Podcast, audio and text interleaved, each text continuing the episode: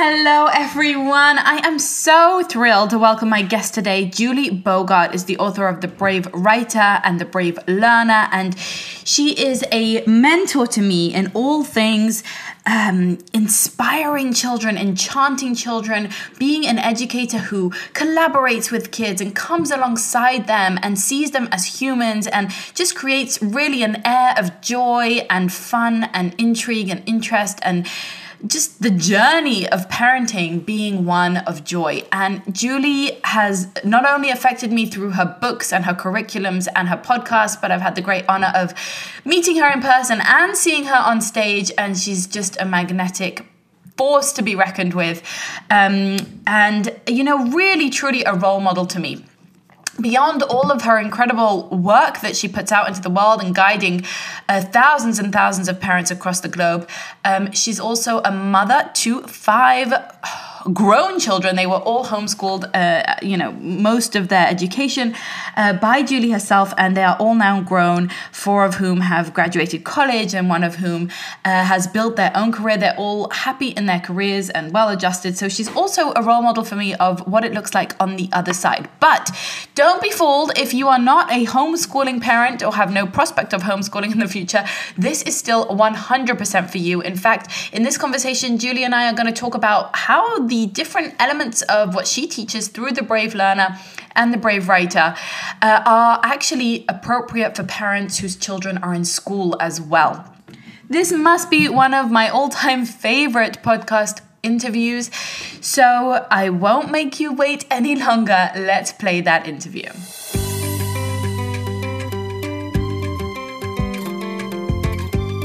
You're listening to the Parenting Junkie Show, the place to go to love parenting and to parent from love. I'm your host, Avital. Julie, hello, welcome. Hello, thanks for having me. It's great to see you again. It's so wonderful to see you. Julie, thank you so much for taking the time out of your busy life to happy to chat with me here today. Um, Julie, I'll, I have already introduced you, but in case uh, anybody doesn't know who you are and what you do, can you tell us a little bit about you and your work? Sure. Uh, so my name is Julie Bogart. I have five grown kids. My youngest is 23 and my oldest is 32. I raised them uh, and homeschooled them for 17 years and then some of them went to public high school. All of them, except one, went to college. And the one who didn't go to college taught himself computer programming and is married, having his first baby with his wife, and has a really lovely career. Uh, I have lived in multiple parts of the world. I spent a summer in DRC. I've spent a year in France, and I lived for four years in Morocco. I've traveled to probably 30 some odd countries. So um, I've learned French. I spoke Arabic for a while. It's very rusty now. know enough Spanish to get in trouble. Um, and mostly, I grew up in Los Angeles, and today I live in Cincinnati, Ohio. Um, what makes me perhaps interesting to talk to in this arena is that I learned about writing at the knee of my mother, who is a professional, is a professional writer. She's written over 70 books. And so when I came into the homeschooling space, I saw a big glaring need for parents to understand better how to teach writing to their kids. And I took what I learned from being in the professional space as an editor, a freelance writer, a ghostwriter, and I parlayed that into a program that really meets children where they are, that focuses on writing voice, on the integrity of the person, not just the accuracy of the punctuation. And so that's really what I'm all about. Yeah, and Julie, I'm I'm such a raving fangirl. I uh, came across your book, The Brave Learner, when I was doing research for a book that I'm writing all around play. Love and it. I dived straight in, and I was just like, oh my gosh, like first of all, it gave so much voice to so much of what I was already hoping to create in my own home.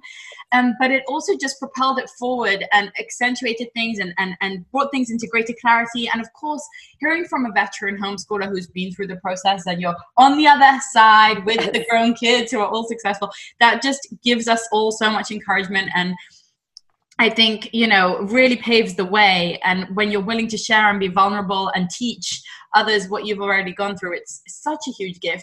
And then I got to see you on stage at the Wild and Free conference and meet you in so person. Fun. And that was just amazing. You have such a magnetic stage presence. You're a brilliant speaker, just as Thank brilliant you. as you are a writer. So, um, so that's really just, I just, yeah, I'm, I'm all over your work. I love it. Um, tell us a little bit about your book, The Brave Learner. Everyone listening must get their hands on it. And I just want to preface and say, I think some people might think it's for homeschoolers. I think everyone needs to read this. Can you can you tell us about it and the process? Yes, absolutely. So one of the unique gifts of homeschool is that we have been off stage, out of the educational environment, in the laboratories of our own homes. So we have been, you know, concocting experiments and discovering a little bit about what works and what doesn't to foster a love of learning in our children. And what I wanted to do when I wrote the book, when I wrote the book proposal, was to gather up what we've learned and make a meaningful contribution back into the educational space to say with some authority, hey, we've been off stage for the last 50 years, but we actually have a contribution to make to this discussion of how to foster interest in learning, curiosity in learning, retention in learning, because we've been doing it with methods that are not as easily achieved in the school. So, when I first made the book proposal, I didn't actually want it to only address homeschooling. Now, my primary audience is homeschool parents. So, for a first book with Penguin Random House, they said, let's include homeschooling, but let's broaden the reach by sharing the principles of parenting, things that can happen even after school on the weekends. But even more than that, it's a mindset, kind of a philosophical orientation toward what learning can be. And as a parent, whether your child goes to school or stays home from school or is in private school or some kind of tutorial, how you relate to your child around their education is the key to the successful growth of their love of learning. And you can do that no matter which educational model you adopt. A hundred percent. And I think it's so empowering as parents to realize that, you know, you don't actually outsource your kids' education, even if they go to a private school. Right? It, it so doesn't agree. actually happen. You actually, at the end of the day, are still the primary educator, I think, or, or, partner or facilitator, guide through their education. I think often when people meet me, and I'm sure you've heard this a a bazillion times but and they're like oh you're homeschooling what are you a teacher um, you must be a teacher uh, uh you know how's your calculus and i'm like mm, no no don't go let's just say i'm learning third grade math with my third grader yes. and that is what i'm doing that's right right but then what i what i suddenly realize is they think that if i'm i've taken on the role of educate of, of education in my home then I must be a qualified teacher because otherwise you have to outsource it to a qualified teacher. And I think even when my kids, and my kids go to a different hybrid of, of programs, so I kind of sure. feel like I have a foot in both worlds. I see yes. them with teachers, I see them without teachers. Even when they go to those programs, I'm the one that's they're bouncing those ideas of that we're working on those projects, right? So for the for the parent listening whose kids right. are in school, how can they be that partner? How can they be an educator even when the kids are in school? This is so great. Favorite topic for me. Yay. So when I was first preparing my book, I was working with someone locally who was helping sort of do the promotion side of the book, getting me some TV spots, etc. She knew nothing about homeschooling. So while I was at Starbucks with her, I said, Here, read the introduction.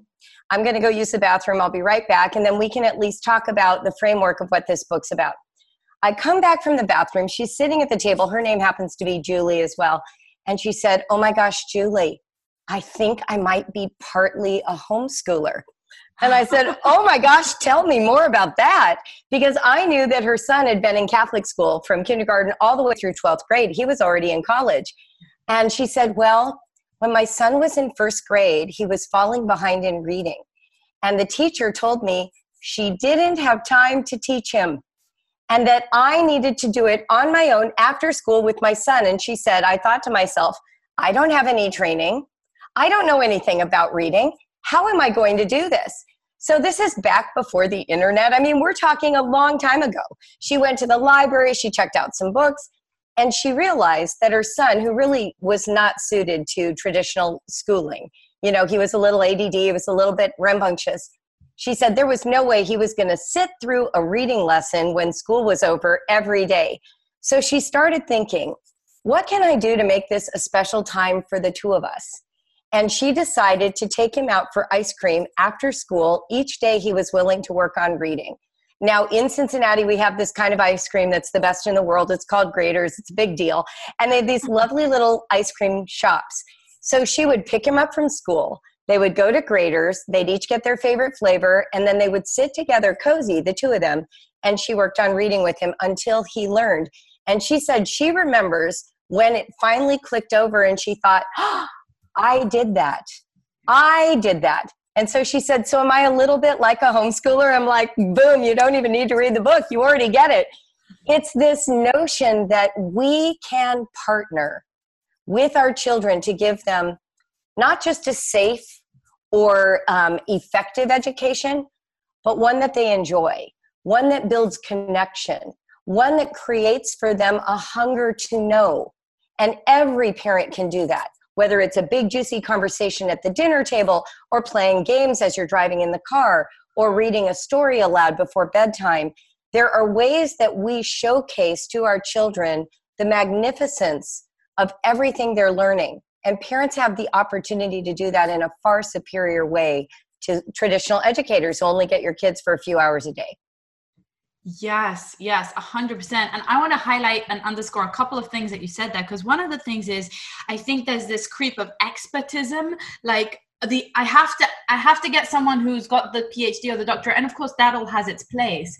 But the idea of you know being your own expert, allowing yourself to qualify your own voice and your own intuition and your own abilities uh, for your child and certainly being the child and your expert um, I, I, was it you who shared this idea? I, I forget who to credit it with, who that said that you've basically accumulated those 10,000 hours of expertise in your child, in your specific child, by the time they're five years old. Yes. Right. So by that time, so I just love that so much. And then the other thing I think is the idea that you don't have to suffer to learn, right? That education or or you know you don't have to learn writing by sitting on your tush and doing the textbooks. You can go and get ice cream in the process. That's right.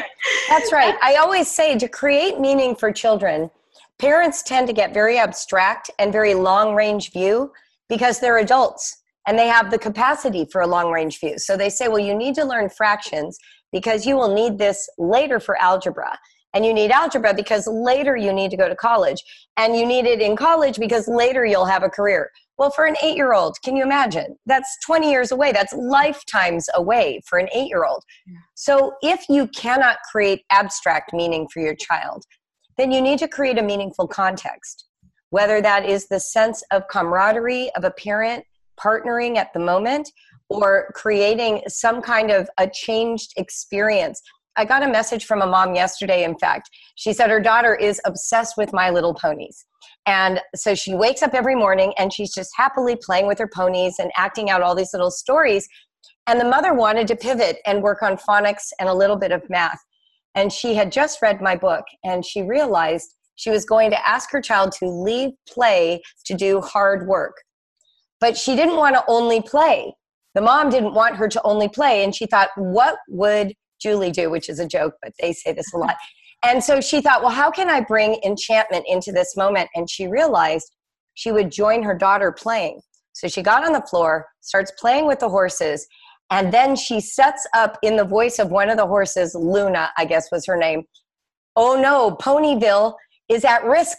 It will be exploded unless we crack the secret codes. All right, your horse needs to crack this phonics code. And she pulls out the sheet of paper, and the daughter quickly does it. Hooray, they've saved Ponyville. They got through the entire phonics lesson, all the math, and the daughter was into it. She asked if they could do it again the next day. Now, that's meaning for a child. That's seeing it through the eyes of a child. That's joining with the animated energy that the child needs to carry out those tasks. But we're so oriented towards duty and abstraction as adults, we think that's cheating. When actually it's just effective, you know? right. It doesn't count because it was easy. Right. 100%. Yeah. And I fall into this bucket too. I always feel like there are some things that are just like, oh, we just, you know, let's just run through the stage, right? Let's just get it done. Because I think it does take a lot of creativity and a lot of confidence to say, I'm going to still hit the math skills in third grade, but not do it through the textbook. Uh, uh, that is cha- that is a challenge, right? Oh, it, listen, it's all challenging. I used to go running with these women who were all public school moms, and I was a homeschool mom. And I didn't even know the vocabulary of their complaints, right? Because I had been out of it for so long. But they were talking about how you have to meet with the teacher, even if your child's getting an A, because if it slips to an A minus, if they've met you, they're more likely to give the A than the A minus. And they talked about all these strategies. And I realized we're all looking for control on some level to support and help our kids succeed. But when you're in the system, it just requires a different kind of animated energy. They're sitting there all day partnering with their kids, like you said, on the projects. The kids who get the best grades have very involved parents. I mean, that's just the truth. So whether you homeschool or you use traditional school, the idea is that an involved parent leads to the best outcomes in your child's experience of learning. Mm. If you can be the person who enjoys that, um, I'll give you one more story because I think it really illustrates the point. I gave a lecture, uh, I did a workshop up in Grand Rapids, Michigan in 20, 2008. And this mom was there. She had been a homeschooler, but had just put her child in school as punishment for not being a good homeschooled child. okay, so you can already see what that life was like for the poor mother and the child. Yes. And her child was in school and she came to this workshop anyway because she had already paid for it. And at the end of the workshop, she stood in line to say goodbye to me, tears rolling down her face. And she said, Oh my gosh, I have stopped partnering with my child. I didn't know that's what we were allowed to do. She said, So while we were at homeschool, I'd assign her something. She wouldn't do it without me, and I'd get angry. Now she's in school, she has homework. I want her to do it without me, and she won't, and I get angry. Nothing changed. So, two weeks later, I get an email from her. The day after the workshop was a Sunday, and her daughter had a huge project due for social studies. She was like in sixth grade. And she woke up in the morning overwhelmed, like all sixth graders will be when they have a huge project due on Monday that they haven't started. And the mother simply joined with her and said, Let's do it together. It took them six hours. They spent the entire time together. The project turned out really well. And at bedtime, the daughter looked at her and said, Today was so much fun. I love you, mommy. And this mother just she's like, oh my gosh, now I know I could even homeschool if I wanted to. She suddenly saw what was missing wasn't better, dutiful performance, it was collaboration. The very thing all workplaces are trying to grow right now collaboration. and yet we act like children shouldn't have collaborators. Isn't that ironic? It is so ironic because even as you're telling me this story, I'm like, eh, does it count if the mom's doing it? All of those voices are so there, right? Like, it's, yes. What about the daughter learning to take responsibility for herself? And I mean, I'm the first one to say like resiliency and responsibility and all of that very important. But when we're learning new things and we're little kids, we need guidance and help and collaboration 100%. I mean, that's that's also what makes it joyful, right? I think you know we learn within community i think by our animal instinct. Like uh, well absolutely you know? and let's just be honest who doesn't want help and support? I mean if something breaks in your house and you're married don't you tackle it on some level together? One person holds the ladder the other one climbs up. We we seem perfectly willing to collaborate with adults. Yeah. There is something about this you know maybe puritanical notion of children that they should be many adults in training, that they'll never get there if we don't heap responsibility on them. What we've noticed, and this is one of the insights I feel homeschool brings back into the space, is that the more you support the child, the sooner they choose to try on their own because they have a model of what risk and experimentation looks like. And in fact, the way I phrase it all the time, I try to get parents to write this down. You want to provide the corresponding level of support to the presenting need. So we're not saying you take over. we're providing the support that matches the need. The need will change. And it's very similar to a baby. You don't just suddenly stop holding their hand because you think they should be walking. They let go of your hand when they're ready to walk. We don't take the training wheels off of a bike because we want to punish them into learning to balance. We take them off when they start showing that those wheels aren't really hitting the ground anymore. That's how we teach everything. We don't hand kids keys to a car and say, go drive because you've seen me do it for years and you know how to walk and run, so driving's next. you know, we seem to know it in all these other arenas, but around academics, we have a different disposition. And I think it's just, well, I call it the ghost of public school past. It's the traditional educational model. And like you said, she's just chatting away in your ear, yeah. you know, up on your left shoulder, and you just yeah. got to flicker off yeah, a hundred percent. And I love all of those reminders. I often go back to the idea of what how babies learn things naturally, how a baby learns to walk, to remind myself of all different areas that there's falling, that there's getting up, that there's support, that it's gradual.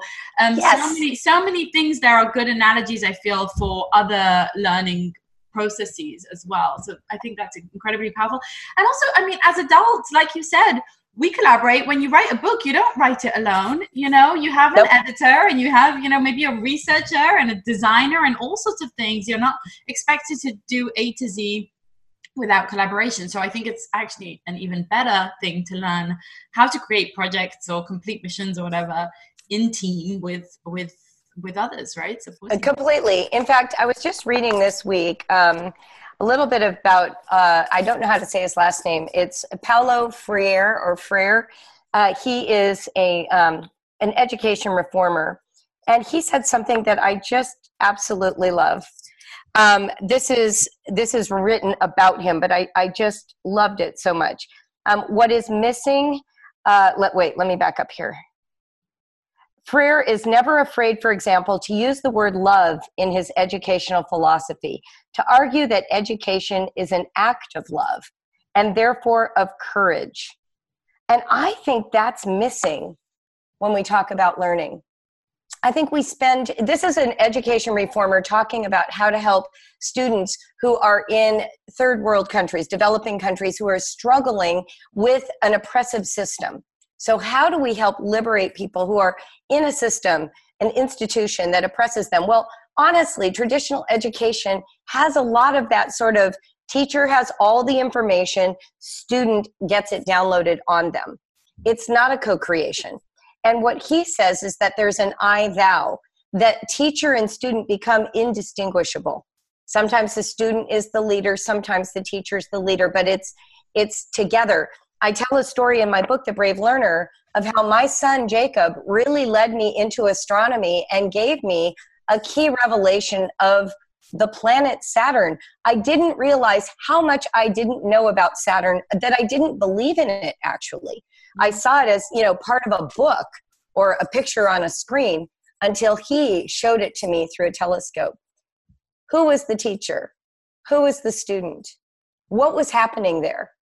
It was a flip on the whole understanding of what learning is about. Um, I had some powerful, wonderful public school experiences when I was a kid.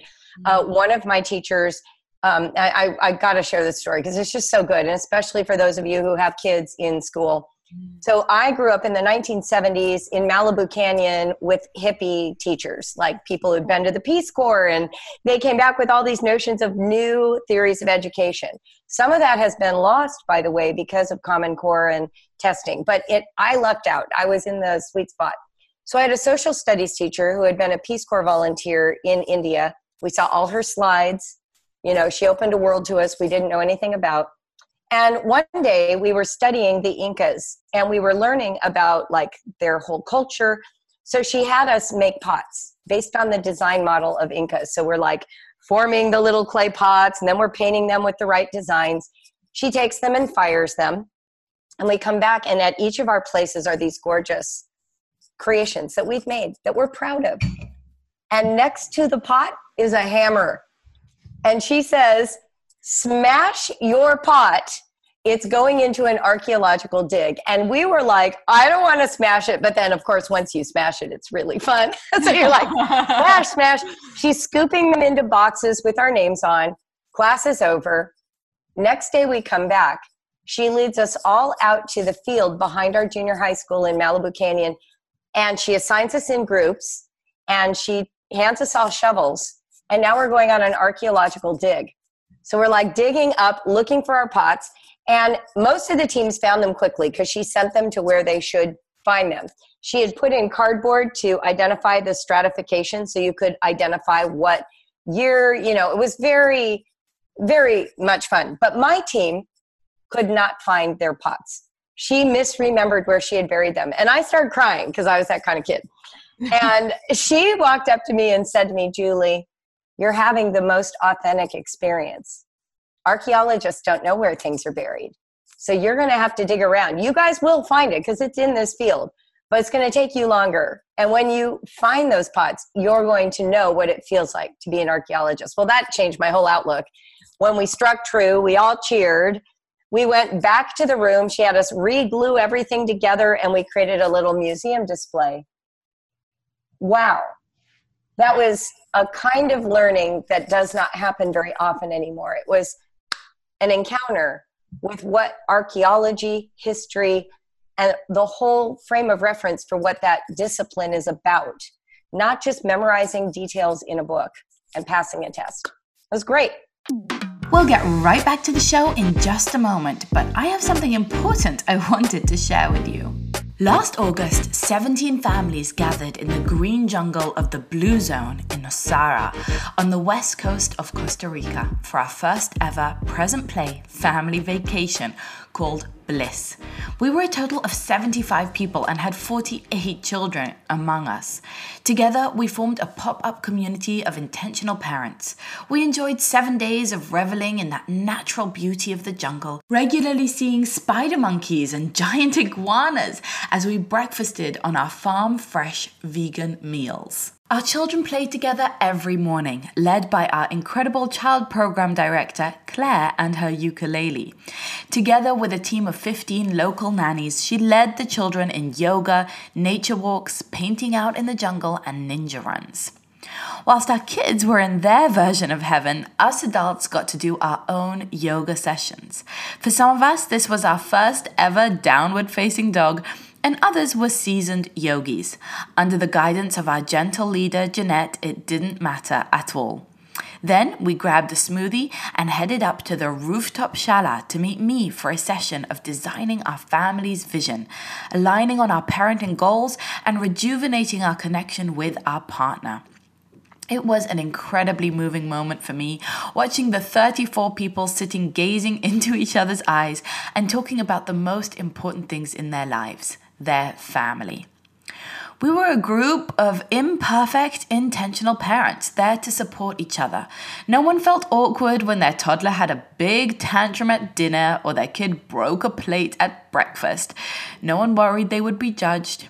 Even though we were a diverse group of people from all over the world Russia, Israel, India, Afghanistan, the UK, Iran, Canada, and the US we were among like minded parents who held the same values.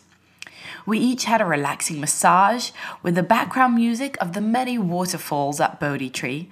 Some of us surfed in one of the world's most celebrated surf destinations, and others of us zip-lined down the miles of jungle top. And yet others simply took a book and read by the pool as our kids splashed together in the waters. Magic happened out there on our bliss vacation. We got to see the majestic sea turtles lay their eggs at 4:30 a.m. in the morning. And as we were doing yoga one day, a sperm whale swam by. And by the end of our dance party on the very last day, there was hardly a dry eye among us. In just one week, we had connected like a family. Children became pen pals, adults became soul friends. Our bodies had been nourished and stretched, and so had our minds and our hearts. The beauty of Costa Rica had infiltrated our homes, and the kindness and warmth of the Bodhi Tree staff had encouraged us. And on a personal level, my family had so much fun, we knew we would definitely be going back which is why we've secured a spot for our present play vacation in Bodhi Tree, Costa Rica again next year, August 2020. Spots are limited, but we would love to welcome your family to join us. So go to theparentingjunkie.com forward slash events to get more information. Let's get back to the show. Julie, one of the things I love about what you teach is how to access everything through anything. Um, I made a video about that because it was just so powerful to me. And um, my son was on this big Harry Potter kick, and you know, oh my gosh, what can you not access through Harry Potter, right? But right. the truth is, for anything, for any for any area of interest, subject. you can really get to any subject. And I just wanted to bring a really cool example, tell you a really cool story that um, actually happened in a school. It's kind of a homeschool school, but still, this is a school context. There must be about 15 kids in this class. My kids, uh, two of my kids go to this program every Wednesday, but they run it every day. So it's like there are some kids who are there every day for school, and the kids all kind of got the meme, got the got the uh, bug. They were bitten by the bug of Pokemon. And you know, it's so funny. One kid brought Pokemon cards, and that was it. It spread very quickly, and now we're all, you know, spending their inheritances on on Pokemon cards. It's just... totally, we went through that too. you need the folder, you need all the plastic yeah. sheets. Anyway, so my kids are very, very into Pokemon at the moment, and at some point, I guess it was getting disruptive. They're very like child led and play based in this place, and they sent out an email saying um, we're gonna ban Pokemon because it's become too disruptive. The kids are. Um, you know getting disgruntled and disappointed when they ch- you know want to change their minds about trading and all this stuff and and you know i kind of had a little bit of a like a, a, sad moment in my heart because i felt like it was a bit of a missed opportunity but yes. you know okay like that's i get it i respect them it's it's how they run their program that they're doing an amazing job and then the next day we got an email saying actually and they did this about turn and suddenly they're sending us all pictures of the kids learning um, animation and drawing cartoons and they've got a projector up on the wall showing them step by step how oh. to draw the pokemon characters and oh. they're making you know pokemon themed food and they're sewing Pokemon costumes for the kids for Halloween and all this stuff that they're doing. And of course, on Pokemon, there's all this writing that they're, you know, oh, reading oh, yeah. little stories and doing a lot of math because you have to. Yes. Who, has, who does what damage and. Oh, yeah. It's a lot of math. Yes. it's a ton of math. And then, of course, all the social skills of negotiation and etc. And I was just so happy because it was one of these examples. I mean, it's a little bit of a Reggio Emilia approach or whatever it is, but basically, oh, this is an interest that's organically come up from the children. How can we take this and run with it into yes. so many different, more productive ways? And I was just like on fire by that, you know? I am so impressed that they had the willingness to reconsider. That doesn't always happen, you know, yes. and it shows their commitment to learning and to their student population. We were very into Pokemon Yu-Gi-Oh cards became the obsession with one of my kids. Yeah. And you know, I I had to play Yu-Gi-Oh cards. I don't like them. yes. I still don't know how to play. I played every week for a whole year and I still because my brain will not attach to that information. Yes. So what does that do? That puts my child in the driver's seat it allows them to be the one teaching. When I make a mistake, it's on his explanation. He has to regroup, think, how do I get my mom to understand this better? Yes. How do I help her perform better? That is so much better than the standard, you know, school type uh, 10 step peanut butter sandwich creation that everyone uses to teach instructions. Put your child in that position, learn alongside them, let them be the expert. They learn the most when they're an expert, actually. So I love that. I love that they ran with it. I love that they saw that as an opportunity. You're absolutely right.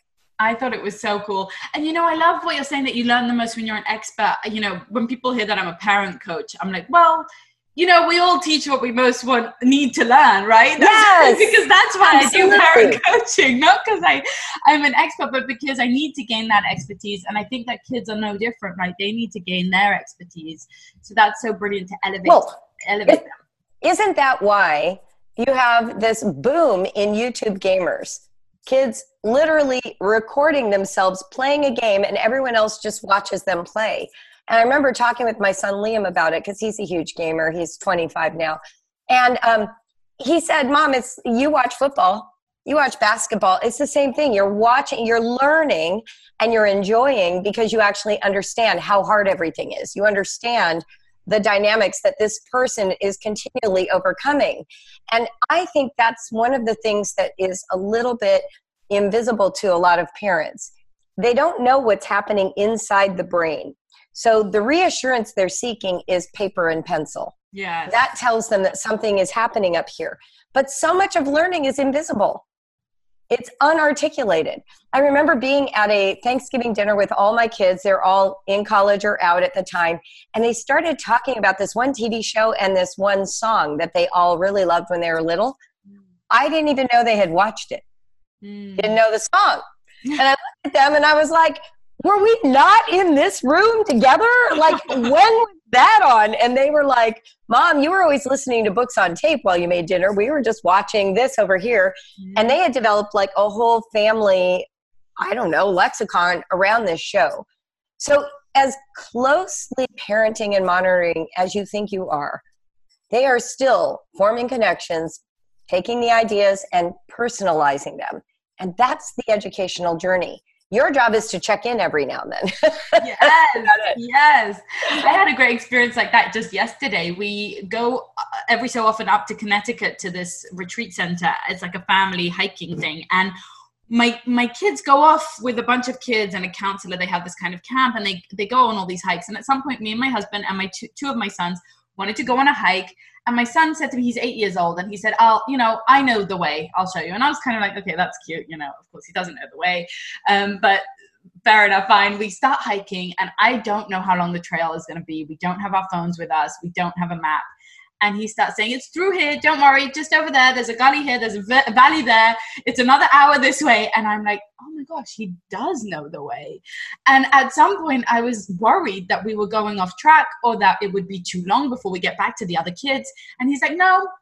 Now it's going to get a bit steep and then it's going to and he ended up actually like full on being our tour guide and being wow. extremely helpful after I had kind of dismissed, you know. Yes. He's like, I've done this, I've done this hike like five times. I'm like, when have you done this hike? but he had. It was just such a cool moment. I was like, oh my gosh, thank you so much for helping us. Isn't it great? You know, we we had an experience like that in Italy. So our whole family went to Italy uh, one summer. My oldest was 18 and my youngest was eight. So during that summer everybody was like teenage.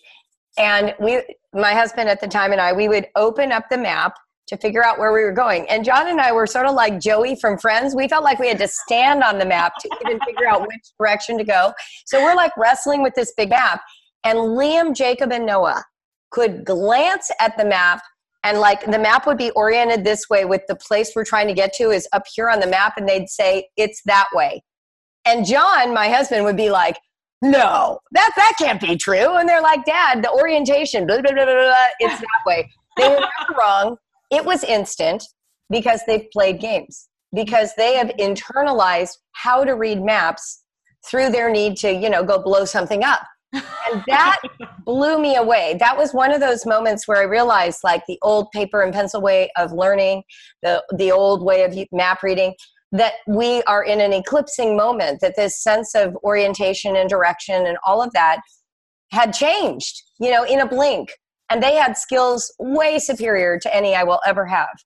Um, and, and that's great. That's those moments where you can really value that, where, like with your son, you really value that his you know, first of all, they have more brain space than we do. Our, you know, ca- computer cache of, of RAM is much smaller. And so they're paying attention it's just what they're paying attention to sometimes doesn't register as traditional academics.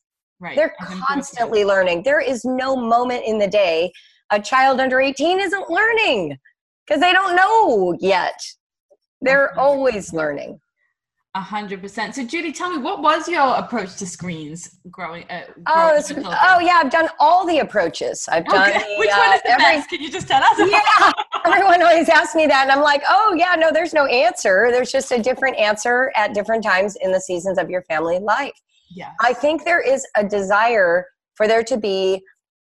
Well, so here's what I think people want one they want permission to limit the screens that's usually the first thing people want from me is permission mm-hmm. to say yep you can't be on the screens Then the second thing they want, if they aren't going to get that permission, is reassurance that if they just let their kids play on screens whenever, they'll still get a Princeton level education by the time they're done with college. So these are both completely unrealistic. We will never live in a time again, barring, you know, nuclear holocaust, where screens are not the number one way we engage with the world. This is where we are now. Screens are the number one way. We have to get with reality, live in the now, not the then. You cannot shame, blame, control people out of reality. So when you say to your kids, you can't go on the computer because it feels artificial. And that's why they're yelling at you about it. That's why they resist you. That's why they feel angry about it. Flip side is if you create this environment where you're in charge and regulating, your kids will always want to milk the very last minute out of the times that they get. They're going to compete with their siblings for that time. They can become kind of bullyish. So let me give you some examples. When we first started with the, the, computer, the internet didn't exist yet. So we had things like Roller Coaster Tycoon and these Animal Zoo ones. And what was interesting was they were fun. They are mm-hmm. like comic books come to life. Yeah. They are, I'm now in the TV show. Mm-hmm. There was a sense of participation that had never existed before in a screen. So just sit with that for a moment. How powerful that is to be an actor in the story, not a passive consumer of it. So that's the first reason it's caught everyone's imagination. I'm behind the controls, I get to make things happen. Computers felt like a miracle. They kind of are. They kind of are, yeah then the internet came along and suddenly now i could be networked with people and do the same thing. Now i'm like dress up clothes and face paints but it's with a community from around the globe. It's people i've never met. It's people who are so much better at this than me i can actually learn something. The internet all it did was turn it into a great big jam party for gaming. Mm-hmm. and parents who didn't grow up in that era don't have any way to approximate it. The way I approximate it is the way, you know, sort of Facebook or Instagram have taken over. We do want connection with other humans. We like connection with other humans, but children play. They don't write long political, you know, fights. That's not how they engage. They engage through play. Gaming is play. So, can we see gaming then the same way we see play?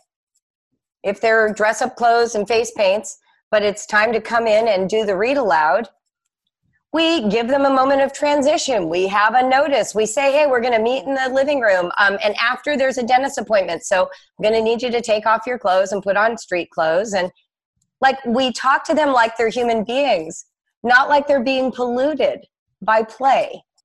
So that's the difference. I think if we can be in my family we did all kinds of things. So we regulated we had times a day when you couldn't and then that became artificial. Then we had only one computer so we had to take two out. First we start with 30 minute turns. You can barely log on for 30 minute turns before you have to get off.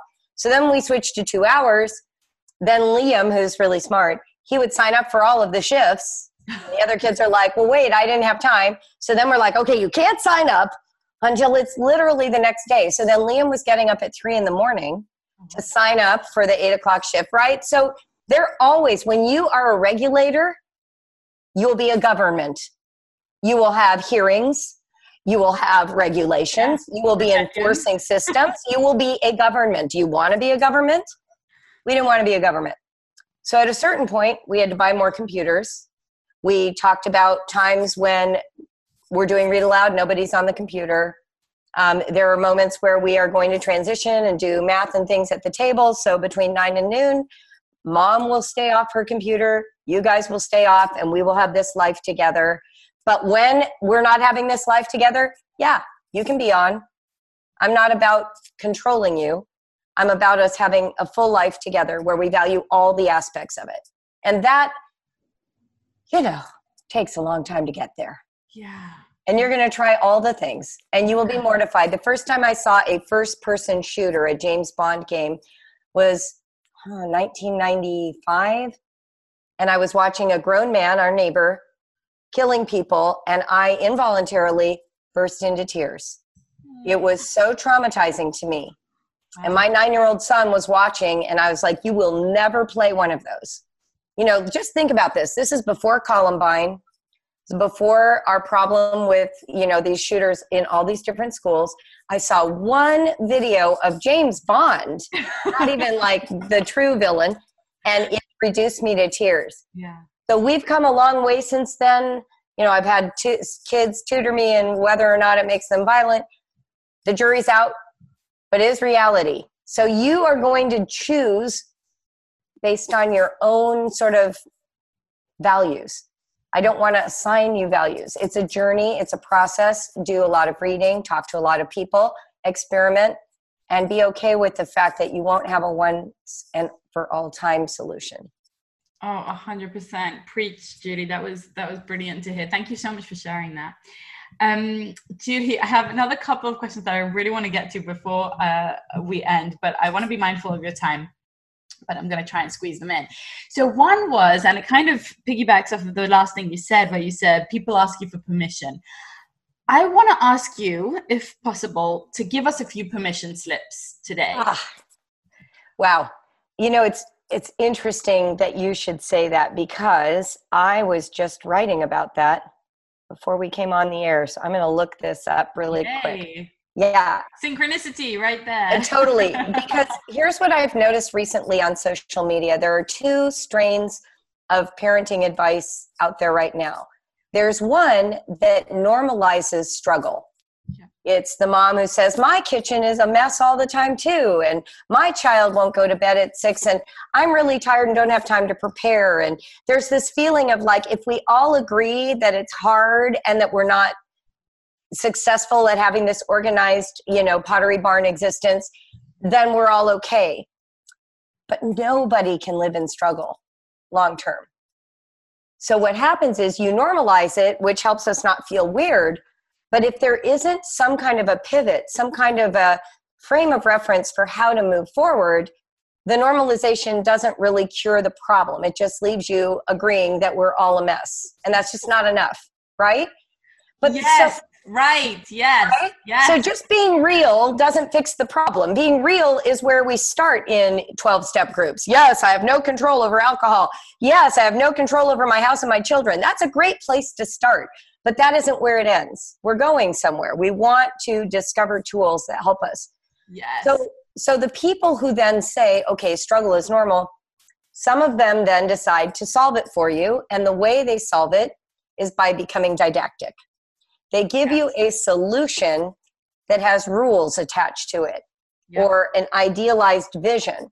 And they say, here's how you overcome it. You apply, you know, Reggio Emilia or Waldorf perfectly and you can't vary. You know, if you're a Waldorf mom, you certainly can't have an animation on a t shirt because that would ruin all the benefit of Waldorf. There'd be no other benefit. It's over. Yeah. Right? And your Instagram feed would be totally screwed. So right, or you have parents who advocate. You know, um, I remember being on an email list years and years ago for taking children seriously, which is a kind of philosophy that I've found very valuable.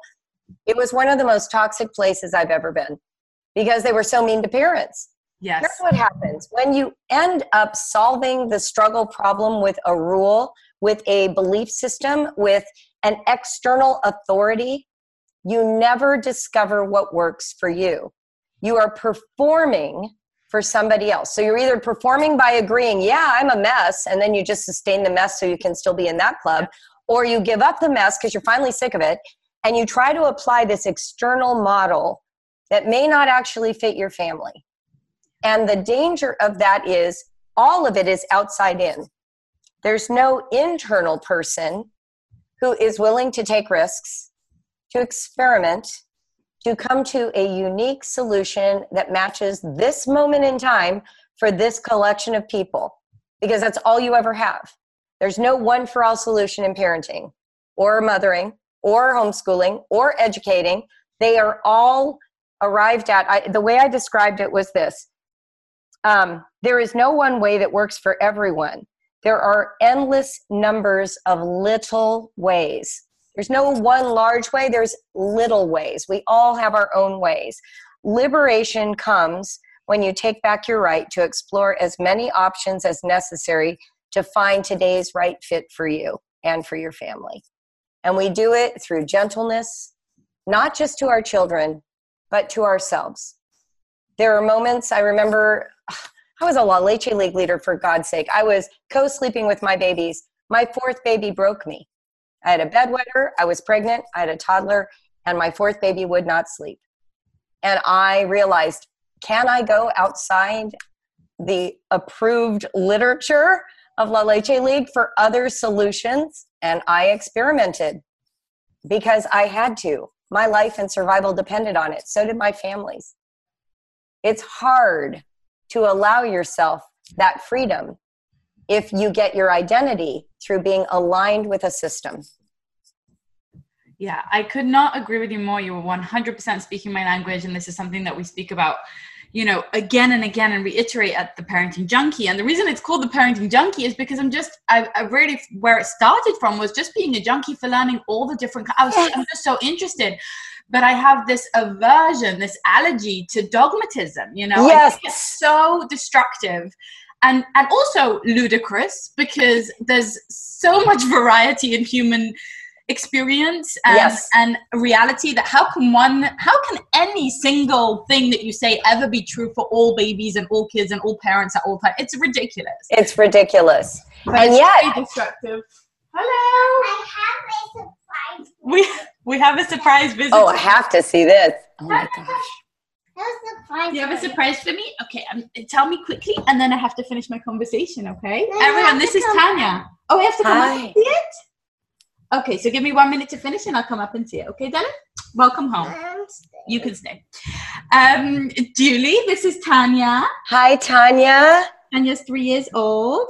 my goodness Um, yeah, so I 100% agree with you around this dogmatism. It's so important. It's so, so, so important. And I think when people see people like you or even people like me, they might think that there's some kind of rules or, you know, they might think, oh, Julie thinks everyone should homeschool or Julie thinks everyone should Right. write, you know, that everyone has to be a writer or everyone. Yeah. And it's so easy to jump to those conclusions when I see certain feeds on Instagram. I'm like, oh, they probably judge me because I have plastic toys or they probably judge me because. oh totally and it's it's just not it's just not not true and not necessary to to go down those roads. And i think it makes parenting extremely difficult. This is eli. Everybody's listening us now i'm almost done. Hi okay? eli. Julie it looks like my kids have decided that this this podcast interview is over. But i am so looking forward to having uh, more conversations with you. I know you're going to be an expert in present play in the near future. It's okay. It's fine fine thank you Jack. um and i cannot wait to continue one of the things just to just to kind of see Yes. this conversation one of the things that i really want to discuss with you that we we discussed briefly in person at wild and free Okay.